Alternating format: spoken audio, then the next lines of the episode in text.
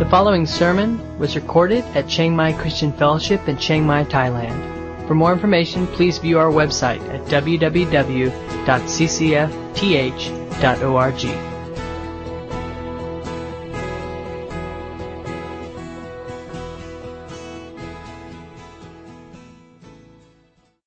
But that's never the purpose or intention of the Old Testament. And it's real important that we see the whole Old Testament through the promise of Genesis chapter 12. Very important. That God intended not only to bless Abraham, but through Abraham to bless the nations. Okay, his plan was to bring his goodness and grace, his promise, to many peoples and many places and many lands through Abraham and his descendants. Okay? And I believe that's true, and I believe you really need to see and read the Old Testament through that light. And there's examples like the book of Jonah, where God has to remind Israel of their calling. And it wasn't just about Israel, they were to be blessing the world. And they kind of lost sight of that. Uh, and then it comes to us. Uh, if it's true of Abraham, is it true of us? Does God bless you? First of all, this morning, how many of you feel blessed? Okay, a few of you. Some of you will pray for you. God's blessing in your life. Um, you should, you know, we, we, uh, we are incredibly blessed by God's goodness. And whether we feel it or not, or whether we're aware of it, God, through His grace, is pouring out abundantly His blessings. Uh, but is He doing that just for you to consume it yourself, selfishly, soaking up all God's goodness? Or, like Abraham, is there a principle here that God's blessing in our life is always intended to be a channel by which He blesses others as well? Well, I would say uh, that's, that's a true principle we can take from the life of Abraham and from Genesis 12. Uh, God doesn't bless you just so you will be happy, although He loves you. He, Jesus said, I told you these things so your joy will be full. Uh, like Grace said this morning, we, we need to come and know God's joy, and God wants you to know that. But it's not the kind of thing that we selfishly just hoard to ourselves, right? And look at the rest of the world and go, man, it just must suck to be you that you can't be as happy as me because I am blessed and you're not, right? Well, that's not it. We are to be channels of God's blessing. God blesses us, and the principle is that we in turn will bless the nations, that we will bless others. So let's see how that works. And in chapter 14, uh, we see the beginning of God's blueprint for this. Okay, what this is going to look like in the Old Testament and on into the New Testament. Um, so so let's look at, at Genesis 14, and really we're going to answer the question how can we be a blessing to others? Uh, how can we be a blessing to uh, the nations, to the world, to our friends, to those around us? And uh, there's at least three ways. This morning I'm only going to get to one, sadly. Uh, the second two blessings we're not going to get to today, but the first blessing we want to look at. And the, the story starts off with a bunch of really hard names to pronounce, so here we go. Let me read the first part of the story here. About this time, war broke out in the region. Uh, King uh, Amraphel of Babylonia, King Arioch of Ellasar, King Kedorlaomer of Elam, and King Tidal of Goyim fought against King Bera of Sodom, King Birsha of Gomorrah, King Shinab of Admah, King Shemabar of Zeboim, and the king of Bela, also called Zoar. Okay, now for future reference, because I'm not going to do that again. Okay, let me just explain. There's two sets of kings who don't like each other. Okay, Team A are the kings of the east. Okay, they're kings that came from farther east of, of uh, Canaan in Mesopotamia, and there were four of them. Okay, and their general was King Kedorlaomer. Okay, so future reference: kings of the east. Okay, Team A. Okay, they came and they fought against Team B, which we're going to call the uh, Salt Sea Coalition. Okay, the Dead Sea Coalition. Okay, it was a group of kings who lived in and around the area of the Dead Sea, Sodom and Gomorrah being two of the cities, uh, right? And there were five of those kings, right?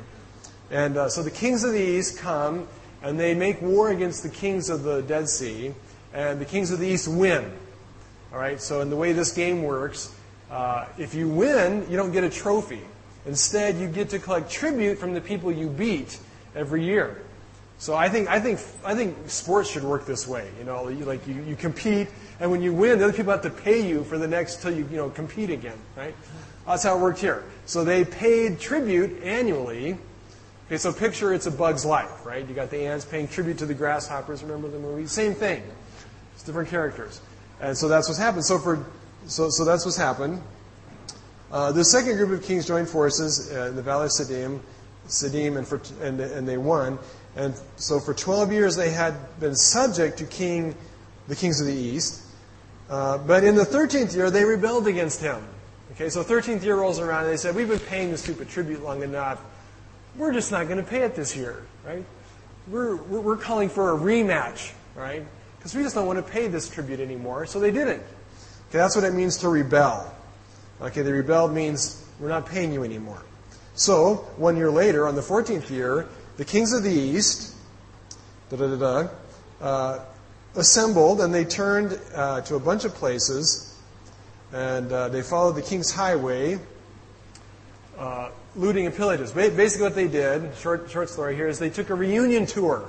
Okay, that's what all good famous bands do. Uh, you, you, know, when you're when you're broke and you're not paying tribute, you, you put together a reunion tour. And uh, apparently, on the on the route to the, the Dead Sea, they got lost because they actually missed the Dead Sea and took a path way south of the Dead Sea, following what's known as the King's Highway. And uh, it's interesting in Deuteronomy when the Israelites uh, take the promised land, they go from Kadesh around south of the Dead Sea and up the eastern side of the Jordan Valley uh, to the place where they cross the Jordan River, pretty much on the same route that, these that the kings of the east took. So they're on the reunion tour, and they are looting and pillaging everywhere they go. Okay, and they attack these five cities, five more cities, new cities, new fresh meat, new tribute. And uh, some of these people we know says the, the Rephidim and some others we know from other places in Scripture were giants. Okay? The point is, everywhere the kings of the East go, it's a rock and roll concert. And they are rock and rolling the cities, so to speak, and, and they are defeating everywhere they go. Okay? They are bullies. And they are beating up all these other cities and uh, having, having a rocking good time, uh, collecting tribute and pillaging and looting and dominating and feeling really all powerful and manly, right? So uh, they finally they finally uh, run out of places to conquer, and they start turning back and they head toward the valley of the Dead Sea. All right, so that's where we are, and it says that um, the rebel kings of the of the Dead Sea prepared for battle in the valley of the Dead Sea, and they fought against the kings of the east, four kings against five. And as it happened, the valley of the Dead Sea was filled with tar pits. And as the army of the kings of Sodom and Gomorrah, Sodom and Gomorrah fled, some fell into tar pits, while the rest escaped to the mountains. Okay, so the kings of the east come. Uh, the uh, kings of the Dead Sea coalition march out to meet them. And it's a very short battle that looks much more like a track meet than a battle. Okay? Because the kings of the east come and they just growl, apparently. But it doesn't even talk about the battle. They just show up, and it says that the kings of the Dead Sea turn and run. And it says there's a couple ways you could translate. It says New Living says they fall into the tar pits. Uh, it's also the, possible to translate that they hid in the tar pits. Either way, the point is they, they vacate the valley. They run for the hills. They split. They leave. And uh, so, real short battle. And the kings of the east now have free access to their cities because the armies are no longer there to protect them. All that's left back home are women and children and Lot. And I'm not sure how Lot ended up here with all the women and children. Um, why he's not out there fighting, I don't know. But the cities are now unprotected. So uh, it says that uh, the victor- victorious invaders then plundered Sodom and Gomorrah and headed for home, taking with them all the spoils of war and the food supplies. They also captured uh, Lot, Abram's nephew, who lived in Sodom, and carried off everything he owned. Okay, so here's the picture. The army leaves, all the fighting men leave, run to the mountains, and watch from a distance while this invading army marches into their homes and drags out their wives and children and everything they own. Okay? And they watch helpless as this uh, entourage, this army, then marches up the J- Jordan Valley and heads back home. Right? So that's the battle. That's what happens. Um, and in the midst of this, uh, the result of it, I, actually, you could say, the result is that Lot, his family, and all the women and children are taken captive. And they become uh, prisoners, captive to the kings of the east. Um, it's, it's interesting when you think about this, and this is really a great picture of how life is. Let me stop for just a minute and talk about kind of what this means in our life. Um, every day in the world, there is a very real enemy seeking to take us captive. And in the day of Abraham, uh, and in, in that time period, this was an everyday thing. You were either capturing somebody else or you were at risk of being captured. Okay? And these cities uh, formed these alliances to help protect themselves. And so you got these picture of these five kings. Uh, kings is kind of a big word for a very small person. Probably they were more like mayors. You know, they were small city states uh, where the head person in the, in the city or the village was called the king. Uh, sounded impressive, but not all that impressive. So they would join their kingdoms, their city states together into alliances to help protect them because it was only a matter of time before you were invaded and somebody was trying to take you captive. All right? That's how the world worked back then. And things really have not changed. The reality is that we still live in a world where every day there are forces seeking to take us captive. Now, of course, in our day, uh, what captive looks like has changed a lot. And we don't all, sadly, we don't all run around with swords and guns. I think that would just be so much fun. You know, just always ready for a fight, you know, just like in the movies, right? We, we don't do that. We're somehow more civilized, and we have gotten into bigger alliances and yet bigger coalitions to protect ourselves. But things haven't changed spiritually. And the reality is that what they could see physically and, and visibly uh, happens every day all around us continually in the spiritual realm. Scripture is very clear that we are in the midst of spiritual battle, that there is a very real spiritual forces of darkness and evil that are uh, deliberately and intentionally seeking to take us captive, right? Jesus said to Peter, Satan is trying to sift you as wheat, okay? He is a de- devouring lion seeking who he can kill and destroy, right? And so the reality is that we are every day at risk of being invaded. Our life is, is at risk of being taken captive by spiritual forces. Um, and uh, unlike in, in, their day, you know, the, the enemy was much easier and more visible because they wore swords and weapons and tried to take your head off. Uh, or they would physically take you prisoner. Today we are led astray by different things. Okay, what, what drags us off today? What holds us captive? What masters us? Well, Paul says in Romans 6, in Romans chapter 6 that ultimately our sin masters us. He says if you give yourself to sin, it becomes your master. It becomes you become its slave. It becomes your captor. And you become in bondage to that sin. So when we don't get a handle on sin in our life, any kind of sin, it becomes a oppressor over us. We become captive to it, right? And getting saved, coming to Jesus, we get forgiveness of sins. And the bonds of sin are broken, but the reality is, a lot of people are still living quite in captive to those sins. That's why Paul wrote Romans chapter 6, to explain that even though you've been saved, you're still living in bondage. All right? And I would ask you to raise your hands on this one, but how many of you still have problems sometimes with sin? You know, I know I do. It's still there, you know. Um, sometimes I just ignore it. It doesn't go away. Right? The problems are there, and the consequences haunt us.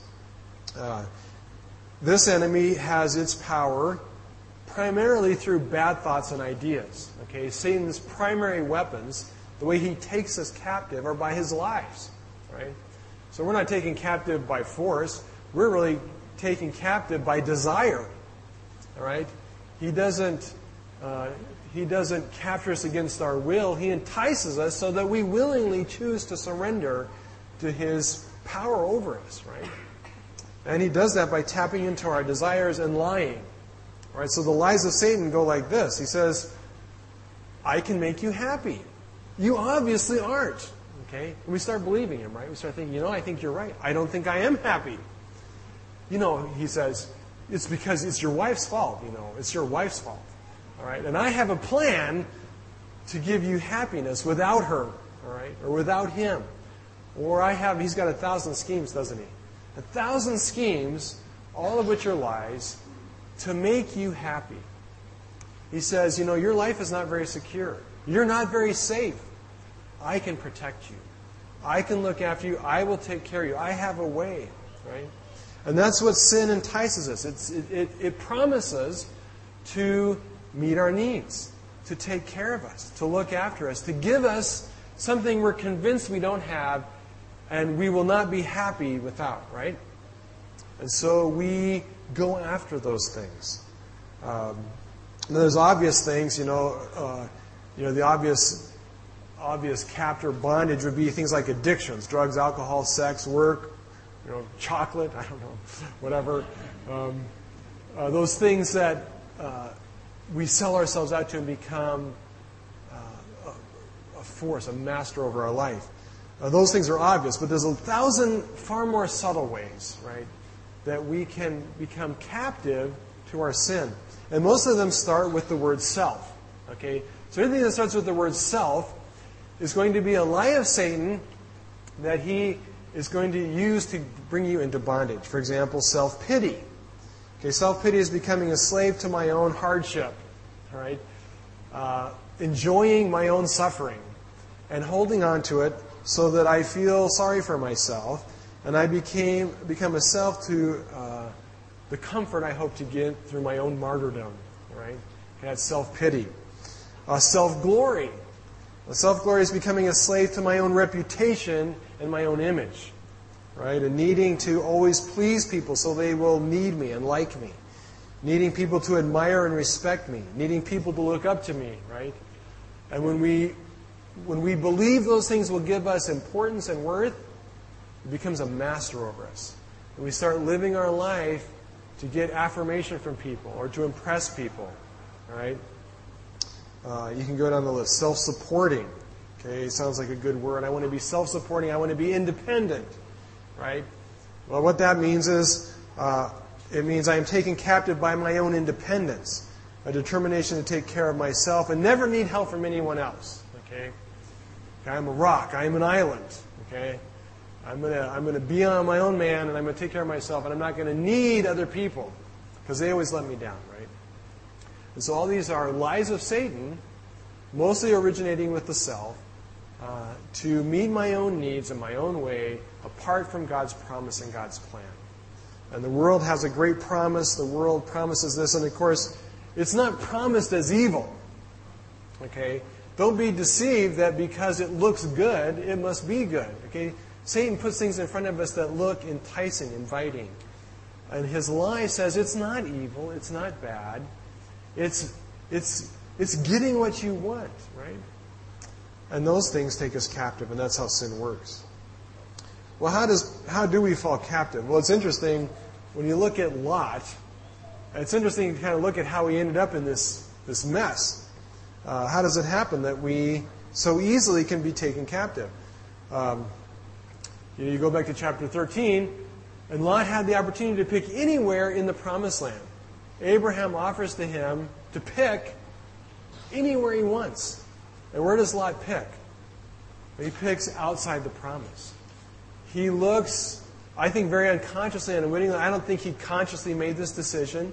But as he looked around, instead of looking toward the promise of God, he looked toward the world. Right? He looked toward ease and comfort, and he looked toward the easy way out, and he sees this lush green valley, and that's where he goes. Um, we, we get led astray when we start doubting God's promises. When we start believing, well, let's put it this way we start doubting that God really has our best interest in mind. Yeah, sure, He saved us. Yeah, sure, someday there's the whole heaven thing. But right now, I don't know if God really knows what I need. I don't know if God's really paying attention to me. So I better you know, kind of help Him out a bit, right? And so we come up with our own plans, we come up with our own devices, we start believing uh, subtly Satan's lies, right? and we find ourselves instead of moving toward and firmly anchoring ourselves in God's promise like Lot, we move to the very edge of the promise, right? The promise is still there.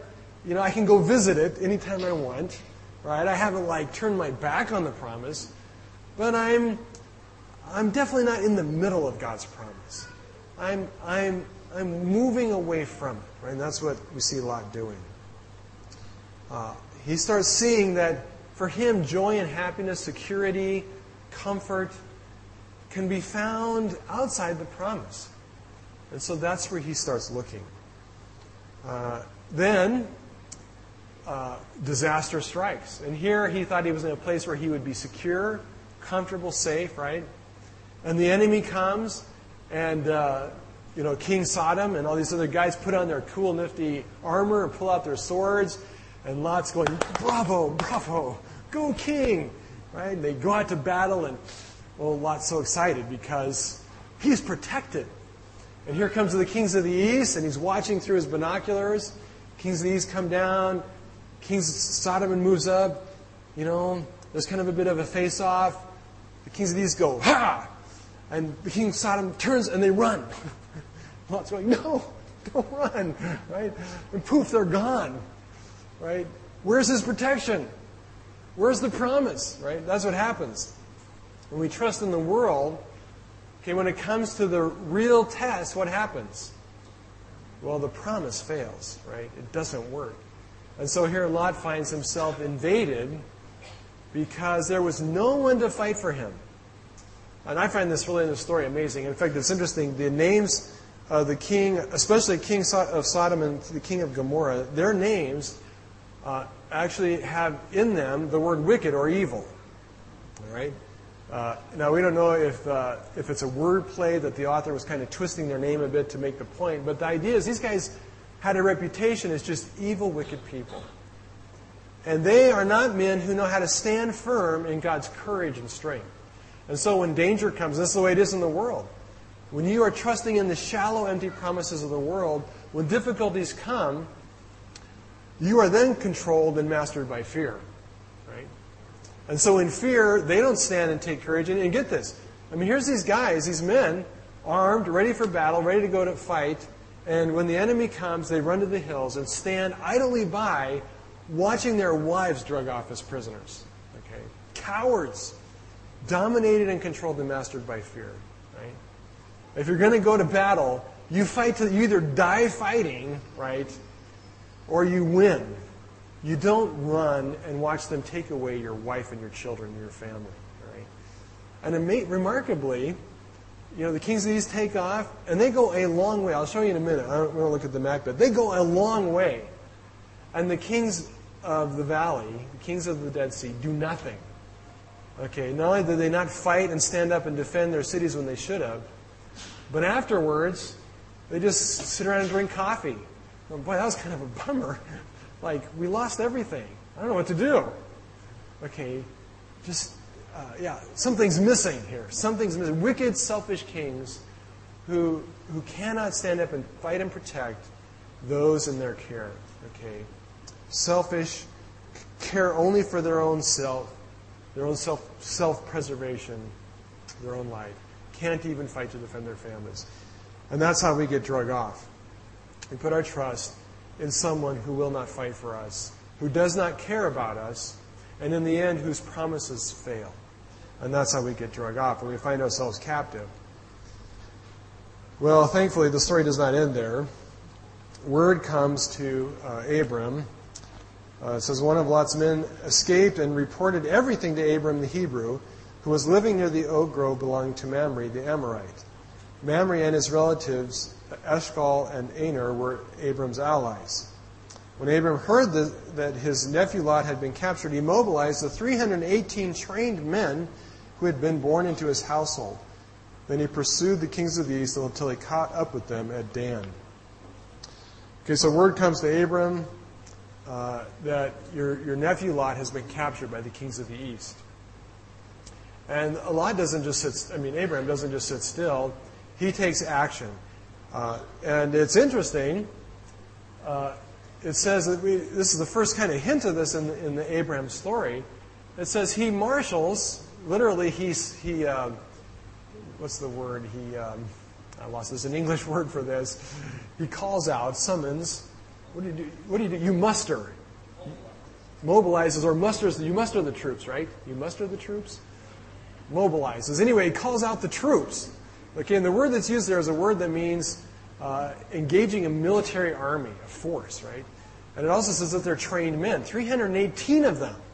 Okay, so you get a picture of Abraham's wealth. God has indeed blessed Abraham. Okay, he's got a household with 318 armed servants, right? And he's prepared them. Uh, these guys are not just farmers. Uh, Abraham, Abraham has been training and equipping them to do battle. All right, they're prepared. Okay, they've got swords, they've got weapons, and they know how to use them. Right? Uh, wh- why is that? Well, one reason is that it's apparent Abraham was a bit paranoid. okay, uh, seems to be part of his nature. But if you live in a place where people can invade you anytime, I think I would be a bit paranoid too. And Abraham took steps as God blessed him to prepare himself to face enemies. Okay? Abraham was a guy prepared to go to battle. He had done his work to get ready.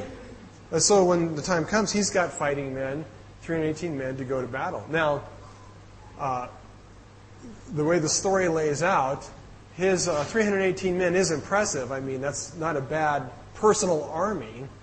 Uh, it's probably still far, uh, far less than the kings of the East.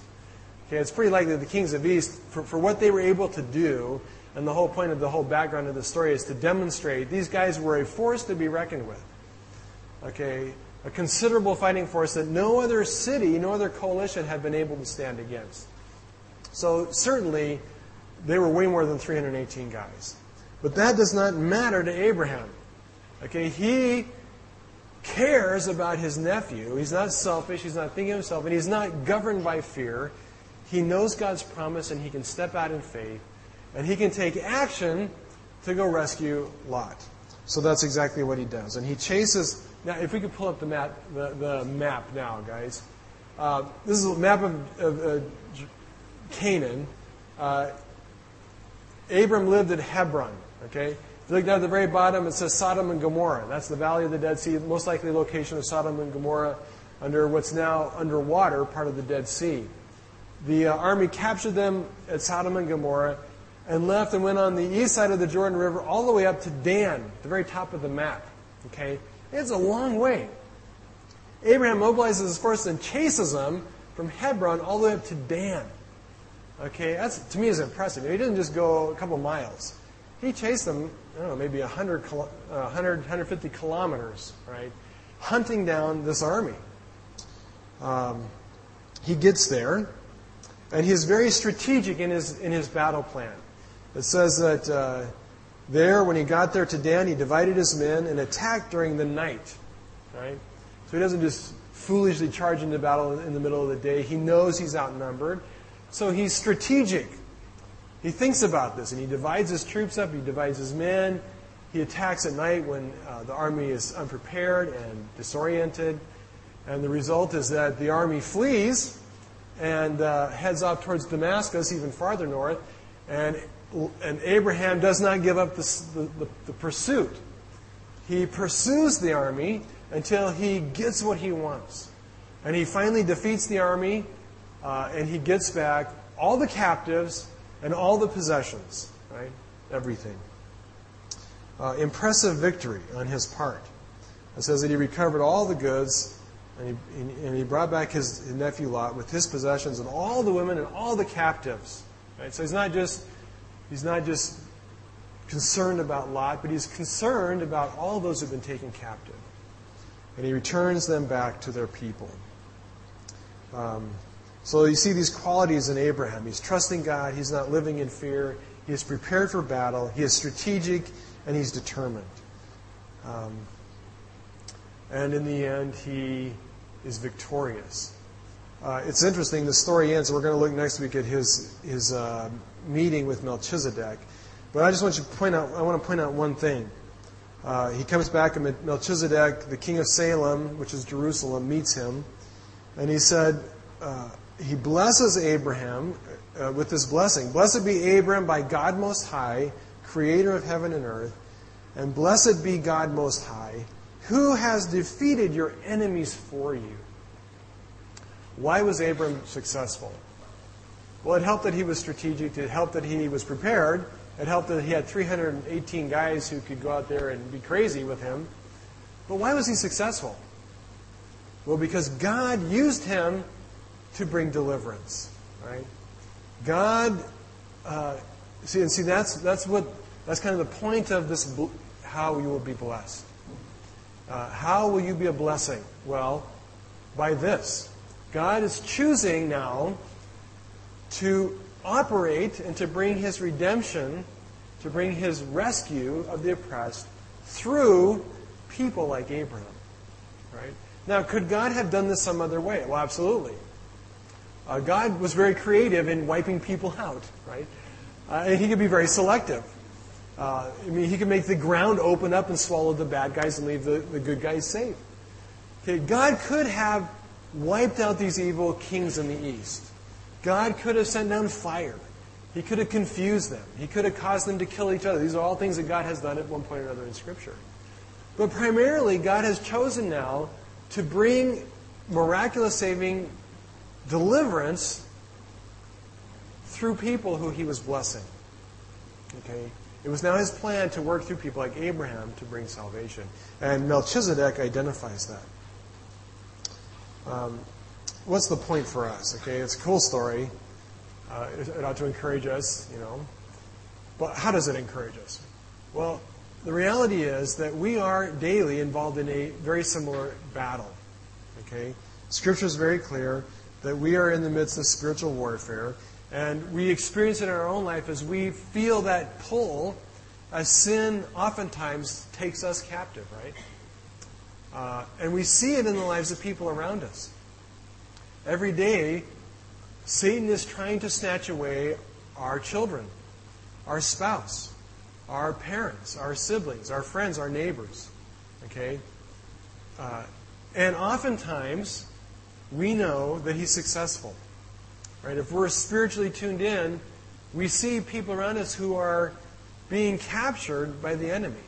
I'm not mean I don't mean they're losing their salvation or you know, I'm just saying Satan has power over their life. And sins, bad thinking, bad habits, bad lifestyle choices are keeping them from really walking in the midst of God's promise. And they are being uh, brought under bondage by evil. Right? They're not living in the freedom that God has designed for us. And uh, when we ask this question, how are we to be a blessing to others? First way I think we can learn from Abraham is that we are to be a blessing to others by fighting other people's battles. Right? We're called to bless people by entering into battle for others when they're losing. Okay? How do we do that? Well, simply, I think there's three ways that we do that. First thing is doing battle or going to uh, the war of prayer. Okay? Being prayer warriors. Uh, God has called us to be intercessors, praying for each other. And the reality is that when people are, are brought under spiritual bondage, okay, the place where you will have a where you will make a difference in their life is by prayer. All right? If we cannot and do not know how to engage in the battle of prayer for people, we have no other real weapons. And I'm going to talk about a couple other weapons, but our primary weapon is the weapon of intercessory prayer. Uh, I don't understand how or why God chose to work this way, but God has chose to work in the world in response to the prayers and petitions of His believers. Right? Now, I don't know that that's such a good plan. Okay? And if we were to take a vote, maybe many of us would say, God, you're putting too much in our hands. Don't do that. But the reality is that is exactly what God has done. Right? He has made prayer powerful and effective because He has decided that He will work in response to it. Right? That's why James says, the effectual, fervent prayer of a righteous man avails much. Okay? And in the context of that passage, it's very much talking about this. It's talking about the elders in the church going to war, fighting spiritual battles through prayer for people in the church who are captive in bondage to sin. Right? Do we know how to use these weapons? Uh, Abram was effective because he was prepared and equipped in this battle. Uh, he knew how to fight. He had practiced, right? The reality is that oftentimes prayer for us sits as a tool largely unused gathering dust. And when strategic times come in our life when we need to be fighting those battles, we are so unpracticed and undeveloped in using the skill of intercessory prayer, knowing how to wield its power over our own life, much less somebody else's life. Our prayers are weak and empty. And at the times when we probably need them most, if we have not been developing the skill, we pray and nothing happens, and then we're convinced it doesn't work. Well, it doesn't work if you don't know how to use it. Okay? It's a powerful weapon. Used in the wrong hands, you know, it's kind of like a gun. If you don't know how to use it, you'll just shoot yourself in the foot. And that's what happens to a lot of people with prayer. Because they haven't studied and learned and, and, and uh, practiced its use. We don't get very good at it. And, the, and when we need it most and it fails us, we're convinced it doesn't work. We need to be developing our own prayer habits and our own skill in intercessory prayer. Uh, you know, don't be like King Sodom. Uh, when they came and drug off his family, he was powerless to do anything about it. And sadly, with too many believers, when Satan comes and drags out their children or their neighbor or people around them or their own spouse, they are powerless to do anything about it because they do not know how to pray. Okay, Scripture is full of instructions on how to pray, and we need to know how to exercise its power in spiritual warfare. Just recently, uh, I got, a, I got an email through Facebook. I love Facebook. Somebody uh, from a former member of my church back in the States who I have not seen or been in contact with for like 10 years uh, now, almost nine years. And uh, she wrote this.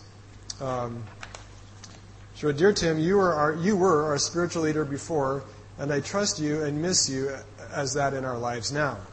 I really need someone to say a prayer for me and for my family. My sister is very heavy into drugs, and I'm uh, trying, uh, and I'm trying to help the family get involved in helping her. They think she's okay, but I see all the bad stuff. They don't know I'm the bad sister for bringing it all to light. So, prayer from you would be a great comfort. Uh, I am now questioning if I'm doing the right thing. Thank you for listening. So uh, I was encouraged that she saw prayer as an answer to, to breaking the bondage over for her sister. And so I began praying, and I told her I would pray, and I began praying. Um, and I just got this e- email this week. She says, Hi, Tim, I wanted to let you know that I think my sister is on the road to recovery. She has started to go to church again, and the drug she's and she's taking drugs less and less. Our relationship is on the mend, though I think that will take some time. I can't thank you enough for taking the time for, to pray for us. It really means so much to me that I can still call on you for help. Now, this is the, the get this. This is just sad. Okay, this is just sad. She says, You are the only minister that has ever made a difference in our life. Thank you for that.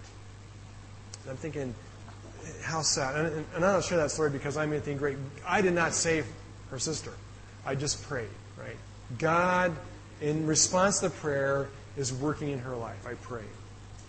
Uh, but how sad that here's a person who lives in a, in a community where she goes to church, is involved with other Christian people, is involved with other pastors, and feels that none of them can pray for her in a way that's powerful and effective, that can make a difference, right? Do, do people look at us as a source of power and help when they are in trouble, that we can pray and things will happen? Right? Uh, that's what we all should be. Not just pastors, not just preachers. Every believer ought to be effective in using these weapons. Right? Um, so we need to be diligent and determined. We need to be persistent. Abraham did not give up. He was diligent till he got the answer. Right? Uh, praying for people doesn't mean we pray absentmindedly one time some quick, empty prayer and then forget about it, right? You ever do this? I do this a lot. Oh, yeah, I'll pray for you. Oh, God, you know, help them. And I go my way, and, you know, I'm not fighting a battle for them, right? We need to enter into war for people We need to stick with praying for them until we see God work and move. Okay? It may be weeks, it may be days, it may be years. Are we willing to do that? Are we willing to fight for people that we love? Uh, secondly, real quick, let me wrap up quickly. Secondly, we do battle through the truth. Uh, we pray. We also need to share the truth. And the, the you, Jesus said, You shall know the truth, and the truth shall set you free. People, we combat bad ideas by, by the right truth from the Word of God. But we need to be strategic in how we do that. Okay? Uh, helping fight the battle with truth doesn't mean we attack the oppressed and, and the captured with the Bible, right? You've got to be strategic. You've got to be sneaky. Okay? Abraham snuck into the camp in the middle of the night, and he was he planned out his attack because he knew he had limited resources, right?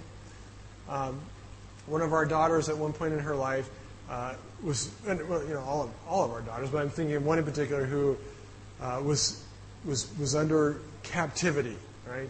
And just like all our family, all the time, there are times when we fall into bondage. And uh, we were praying for her, uh, and, you know, we really, I really wanted to beat her over the head with the Bible, right? right? But God pointed out to me that that really would not help, right? So I did not beat her over the head with the Bible. And uh, instead, God said, you know, you need to find ways to bring the truth of God's Word by listening, by finding out her questions, and by answering those questions with Scripture at the right time. And that takes patience, it takes relationship, it takes listening. Uh, but slowly, God would open little doors, little tiny cracks, little cracks, where she would uh, we'd find out the questions. We try to answer those questions with Scripture gently, okay, not not not using the Bible as a grenade launcher, but gently trying to insert truth to counter those bad ideas, right? Not preaching, listening, right? So we need to be that way. Uh, learning how to uh, minister the word into people's lives. Finally, uh, the, the ultimate power over sin is the gospel. Okay, we need to know how to be ministering the gospel message. And sadly, oftentimes we think that the gospel is something we get saved by, and then we leave it behind, never to use again. Okay, wrong thinking. The gospel is the only power that breaks uh, the oppression, the bondage of sin in our life every day. Okay, learning to live and realize we can't do it on our own, that it's by Jesus' death, by his pouring of his blood, and by his resurrection that sin, death, darkness, evil, the, the powers of the world are broken. Right, we need to learn how to minister in those as well. We need to learn how to be walking, uh, as, as Paul says in Ephesians, armed with the armor of God, the helmet uh, of salvation, uh, the breastplate of righteousness, taking out the sword of the Spirit, praying, right? Uh, the reality is, and right now, you know people, maybe people in your family, maybe people close to you, who are being drug off captive, right?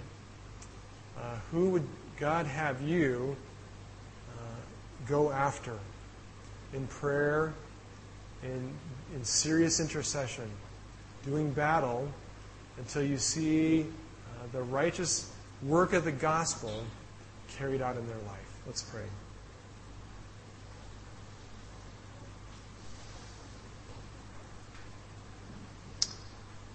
Father, we, uh, first of all, just thank you so much for the power of the cross. That it is completely by the work of Jesus that we are set free from sin and death and the enemy that is trying to destroy us. Uh, Lord, we are often led captive by sin and by evil into death, into destruction, into slavery. But Jesus came that by his death, by his blood, uh, by his resurrection power, we can find life in you. And Lord, we want to be slaves of you alone. Lord, we want to seek joy in your promise alone. And Lord, we want to know how to be uh, effective war- warriors who know how to intervene in the lives of people around us who are, who are struggling in the battle today. And Lord, I do pray even right now for anybody in this room who would admit that they are being held captive. That sin right now has a hold in their life and they seem unable to break it. Lord God, you are the power over sin. The work of Jesus is the absolute power that breaks the grip of sin over our life. And Lord, I pray today that, that every person in this room would find your, your rescue, uh, your power over sin, that they could walk in the freedom and new life that you promise. Uh, Lord, help us be warriors for you. We pray in Jesus' name. Amen.